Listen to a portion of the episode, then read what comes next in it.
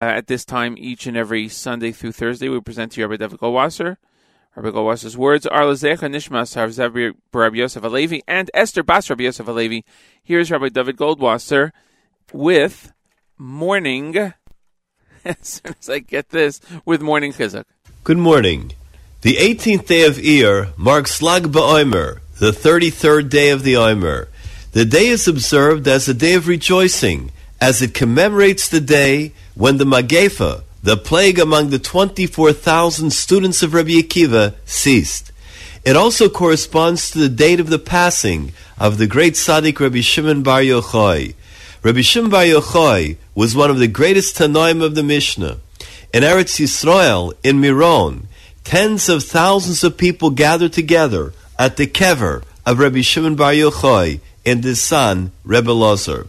It's fascinating to note that the Gemara in Masechta Shabbos, which tells us about Rabbi Shimon Bar Yochai, is found on the 33rd daf, corresponding to the day of his yahrzeit, which is the 33rd day of the Omer. The Talmud in Brochus relates that when Rabbi Shimon Bar Yochai emerged from the cave where he had spent the last 12 years together with his son Rebbe Lazar, they saw people occupied with plowing and with planting their fields. For those 12 years, Rabbi Shimon Bar Yochai and his son had been totally insulated from the outside world. They were immersed in Torah and Avodas Hashem.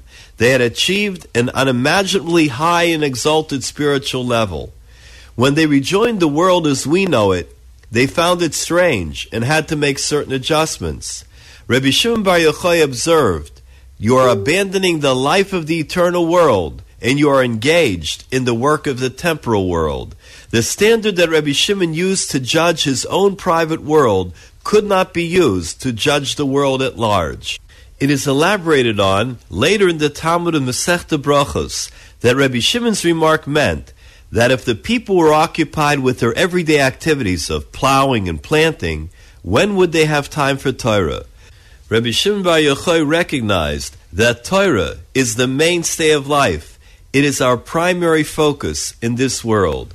The Gemara therefore expounds that when Bnei Israel learns L'Shem Shemayim and does the will of Hashem, then their work is done by others. Like it says in Yeshayahu Novi, foreigners will stand and tend your flocks. The sons of the stranger will be your plowmen and your vineyard workers.